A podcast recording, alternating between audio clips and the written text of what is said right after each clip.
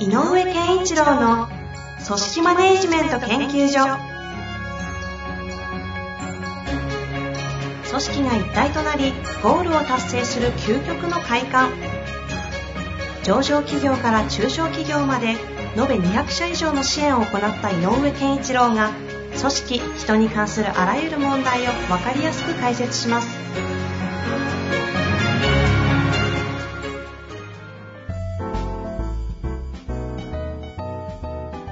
こんにちは、遠藤和樹です。井上健一郎の組織マネジメント研究所。井上先生、よろしくお願いいたします。よろしくお願いします。さあ、今日も行きたいと思いますが、はい。あの、なんか最近、こう、私の勝手な解釈というか、あの、感想なんですけど、はい。さらにも増して抽象度が上がってきたなという印象を、第2回ぐらい感じるんですけど。はい。ねのね、この間、ね、ちょっとこう話してたら、なんか、何か違ってきてますかってね、きあの問いかけていただきたいけどね。ええっ、とね、やっぱね、あのーコロナの影響もあるなと思っていて、はいこれね、完璧に世の中変わっていくじゃない、これ。ええで、世の中が変わるっていうことは、本当にそこにある中心にある、なんか主役となってる概念が切り替わっていく。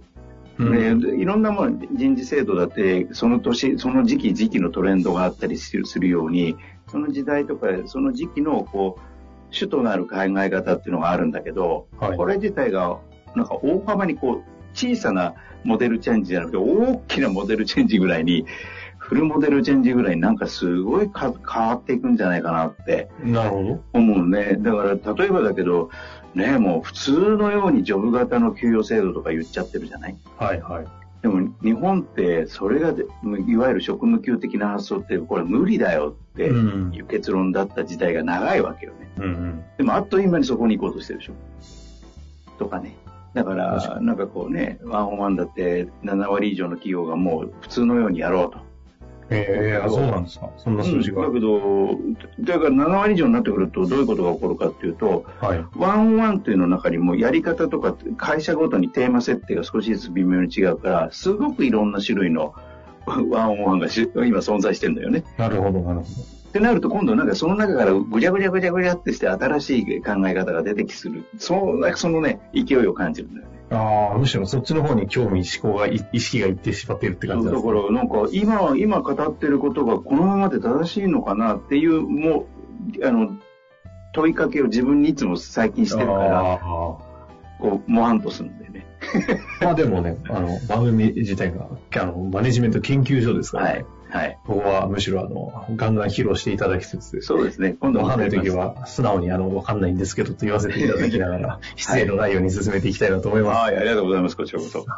さあ、というわけで、今日のご質問早速いきたいと思いますが、今日はですね、はい。えーっと、質問だけですね、いただいております。早速ご紹介しましょう。営業職として働いております。私の部署の部長は人間としてとてもいい人なのですが、現場に対する判断力が乏しいと感じています。うん経費や労力を削減できる部分も、これまでの習わしだからと変えようとしません。私としては数字的なデータを持っていき、説得は試みているものの話は聞くけど改善しないという状況です。自分の考えが全てとは思っていませんが、どうにかトライだけでもさせてほしいと思っています。このような状況の時、どのようにアプローチしていけばよいのでしょうか？はい。ということですね。まあね、えっ、と、一つ考えなきゃいけないのは、はいえっ、と、あの、人柄が非常にいい上司、部長さんっておっしゃってるので、はい。えっ、と、この方が感じているよりも、もしかしたら、あの、この部長さんが、この人が言っていること自体が、うんうん。えっ、と、ぜもっと高い次元から見たら、はい。そんな細かいこと言ってることじゃないんだよね、本当はっていうように、この人の提言自体を、実はいいい良しと思ってないと。うんうんただ、あの、ダメだよって言わないで、まあ、人柄のいい方なので、えっ、と、やんわりと、えっ、と、今はこれまでのこともあるしさとか、やんわりと否定してるっていうことも、場合によっては考えられるんだけど、うんうんうんその前提で言っちゃうとちょっと答えがいろいろなってしまうので、この全体を外して、えっ、と、この方が、えっ、と、経費の節減とか、そういうことについて、この人なりの言ってることの合理性はあって、えーそれなりに的確な実は提言はしてるんだろうと。うん。うん。なんだけど、なんかこう、もやん、ぼわんとした中で、OK してもらえないと。人はいいんだけど、っていうね。えーそんなようなことだろうという、なんか前提で話そうかなと思ってます。なるほど、なるほど。うん。だからまあ、えっ、と、繰り返すけど、この方が言ってる、指摘しているポイントは決して、えっ、と、ずれてる話ではないと。はい。まあ、ただね、えっ、と、部長さんは部長さんで全体をよりえー高い、まあ、この方が、まあ、なんだろうな、1回とは言わないけど、2回から3回からものを見てるとしたら、この方はまあ、部長さんは4回か5回から、えっ、と、ぶ設計式を眺めてるので、より高いところから見えてる可能性もあるから、だから、えっ、と、そう、あの、全体から見るとバランスからいってちょっとそんな簡単簡単にいかないんだよね、なんてこともあるかもしれない。うん、うん。でもまあ、なんか、えっ、と、ある種ちょっとコンサバな部分もあるんだとはい。いうふうなことだとしてね。だとするとね、えっ、と、この人が、大この部長さんに、えっ、と、こうした方がいい、経費削減できますよって提言したとすると、えっ、と、それ、そういうやり方にか、全体を変えなきゃいけないっていうモードで聞いてるのが部長さんだと思うんだよね。うん、うん、つまりこう、この組織を預かる私の問題ですねって、それを君は指摘してますねっていうふうに聞こえてる可能性はある。だから、そうするとより判断が鈍るってなる可能性があるので、えっ、と、この人がや,、まあ、やった方がいいなと思ってるのは、あの、まあ、全体に影響する話に将来なるかもしれないけど、とにかく自分の世界、自分のやってる、自分の、えー、とエリア担当の部分において、こういうことをしてみたいんだけど、どうしてもこういうことをやることによって成果が自分の成果が上がりそうな気がするし、うん。うん、えうん。ー利益率が良くなると思うんですとかね。なるほど。っていうなんか自分の世界でトライしたいことだっていうなんか挑戦意欲を見せる見せる。うん、うん。うん。えっ、と、部長さんに私こういう挑戦したいんですけどやらせてくれないですか？って言って自分のこととして言ってみるっていうのは部長さんが聞きやすいんじゃないかな。だから、おじゃあやってみたら？って、もし言ってくれたら実際動いてみると実際に動いた結果なので、えそこには逆に言うとこの人自身が想像できなかったマイナス分も出てくるかもしれないね。うん。全体がこう出てきた中で、お、面白いね、やっぱそうやるといいんだね、じゃあちょっとみんなにもそれ部としてもやるか、みたいなね、話になってきたら、えーこの人が思ってることが、えっ、と、真ん中に来たってことなので、はい。えっ、と、市民権を得るっていうの？提言がね、っていうことになるので、やっぱなんかそういう自分の世界で何かやってみるってことを見せてあげた方がいいような気がするんだよね。なるほど。うんうん。だから、まあ、なんていうのかな、あのーまあ別な視点から言えばね、やっぱり、えっ、と、提案してるっていうことはこの人自身が、あの、部長さんから見れば、こう、部長さんって、えっ、と、指を自分に向けられてる気がすると思うのね、部長さんもね。あなたはこういうことをトライしなさいと。あの、そんな言い方してないだろうけどね、こうした方がいいと思うんですよ、部長って言ってるんだろうけど、あの、部長さんは部長さんで、それって俺がやれってことっていうふうに聞こえてるかもしれないので、うん、うん。そうじゃなくて、そう思うんだったら、逆に言えば何かに危害が起こらないんなら、変な話、とっととやってみたっていいと思うんだよね。自分でね。やってみた方がいいというのは、えっと、部長が、まあいいよって言わ、言ってもらえるために自分事として主張して、そうことでやらせてもらうということですか？うん、そうそうそう。うん。だからまず、なんか案件別でもいいじゃん。僕のやってるこの案件でこうこういうふうにしてみたいんですけどいいですか？って部分、部分の変化だったらそんな言わないと思うんだよ。うん、うん、うん。で、いや、よかったですよ、部長、やっぱり。経費も20%削減できました、なんて言うと、あ、そうか、そうか。って言って、それを、じゃあ続けていいですねって続けてるうちに、うん、これ確かにいいなってひ横展開していくようなことになると思うんで、うん、うん、う。うんんまあだから動きに、ぐ実際の動きに変えていっちゃった方がいいよねっていうことも言いたいわけ。なるほど。うん。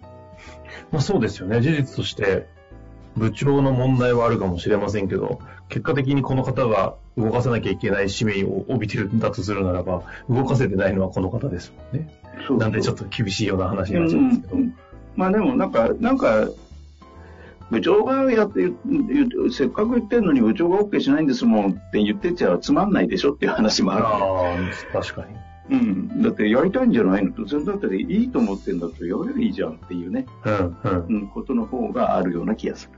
なるほどですね。うん。なんかもうズバリ回答いただいているような気がするんですけれども、まあこのような状況どうアプローチしていけばよいかか。うん。こういったケースっていうのは、まあ多いですよね。先ほど冒頭に抜本的にというか、その世の中のパラパラダイムじゃないか、うん概念が大きく変わらんじゃないかという話もありましたけど、まあ今までのマネジメントを前提に、うん。井上先生らしい、ちょっとこう面白い観点としては今の回答ですけど、これどうなん。ですかね世の中が抜本的に変わるという前提に立った時に、こういった問題って、何が変わるん。ですかねそもそも、みたいな部長が。うん。だから、何が変わるかっていうと、どうだろうな、えっ、と、部部長が、えっ、と、今よりも部長という仕事で求められる成果みたいなのは、よりなんかこう、厳しいものになる感じするんだよね。ほうほうほう。うん。つまりこう、空空気感を作れるってすごくいある意味大事なマネジメントだったんだけど、はい。それこそね、あの、よく出るレモリモートの世界観になっていったりとかね、していくと、あの、空気感を作るっていうのが、ほんわかとして人柄で束ねていけるっていう時代じゃなくなるじゃん。はいはい。うん。もう、要するにこう、画面の向こうでとの会話になってきたりすると、くあの、ふんわかとした雰囲気で、あ、いい人だな、この人、優しいなっていうことでついてくるというよりも、その雰囲気は大事だけど、でも何言ってるかってすごく大事になるよね。うんうんうん。うん。佇まいだけじゃなくてね。だからその何を言ってるかのこの正当性みたいなのがより強く求められる気はするので、で、その上で、やっぱり、あ、なるほど、それは正しいですねっていう思いを抱かせた上で、かつ、温かみとか人間味みたいなのがボンと、えっ、と、リアルで一緒の時間にいるよりももっと大きなそれを持ってないと相手に伝わらないので、ああ。結果ね、えっ、と、おえーと、そういう中心にいる人たちに、あの、周囲から求められるものっていうのはもっと大きなものになる気がするんだよな。上に、上に立つというか、こう、リーダーと言われる立つ側の人間たちが、より、うん。よりなんだ？能力とかね、人間性を求められると思うし、なるほど。で、昔とは違う、えっ、と、なんだろうな、えっ、と、意思決定を早くするっていう意味ではなくて、ではなく、みんな並列っていう、いわゆるこう、ヒエラルキーをあんまり作らないっていうフラット化っていう、違う意味でフラット化が起きる気がするな。だからあんまりこう、えっ、と、経験が、例えば40歳の営業職でずっとやってきたので、まあそろそろ課長かなって言って課長になるみたいなことがなくなるんじゃない？ああ。その時に見られるものは、まあそれこそ先ほどの能力とか、あり方マネジメント能力っていうことをすっごい求められる。なるほどですね。まあ、というようなのが、あれか、大きく変化するということを立つと、うそもそもみたいな感じになってくるんですね。うん、うんそうそう。ああ。いやいや。だから、前のない旅が始まりますか。ええ、でもね、えっ、と、はいそうなんだけど、やっぱわ私たちなんかがね、こういう場所を通じて皆さんと一緒に考えたいのは、うんうん。やっぱ仮説も推測もっていう仮説の世界だったり、ね、現実の世界じゃない、えっ、と、あくまでも仮説の世界の話も含めて、うん。こうかもね、こうかもねって考えているうちに、ポロッと、あ、自分たちとして使えるのはこれが今使い勝手が良さそうだっていうものを見つけていくっていうのが大事だと思うんだよね。ということですね。うん。まあいろんなあの概念的なシフトの話も今後は出てくるような予感がしますので、はい。その辺も踏まえて、楽しみにしてぜひね、楽しんでいただけると嬉しいなと思います。はい。というわけで、井上先生、ありがとうございました。ありがとうございました。本日の番組はいかがでしたか？番組では井上健一郎への質問を受け付けております。ウェブ検索で井上健一郎と入力し、アカラクリエイト株式会社のオフィシャルウェブサイトにアクセス。その中のポッドキャストのバナーから質問フォームにご入力ください。また、オフィシャルウェブサイトでは無料メルマガや無料動画も配信中です。ぜひ遊びに来てくださいね。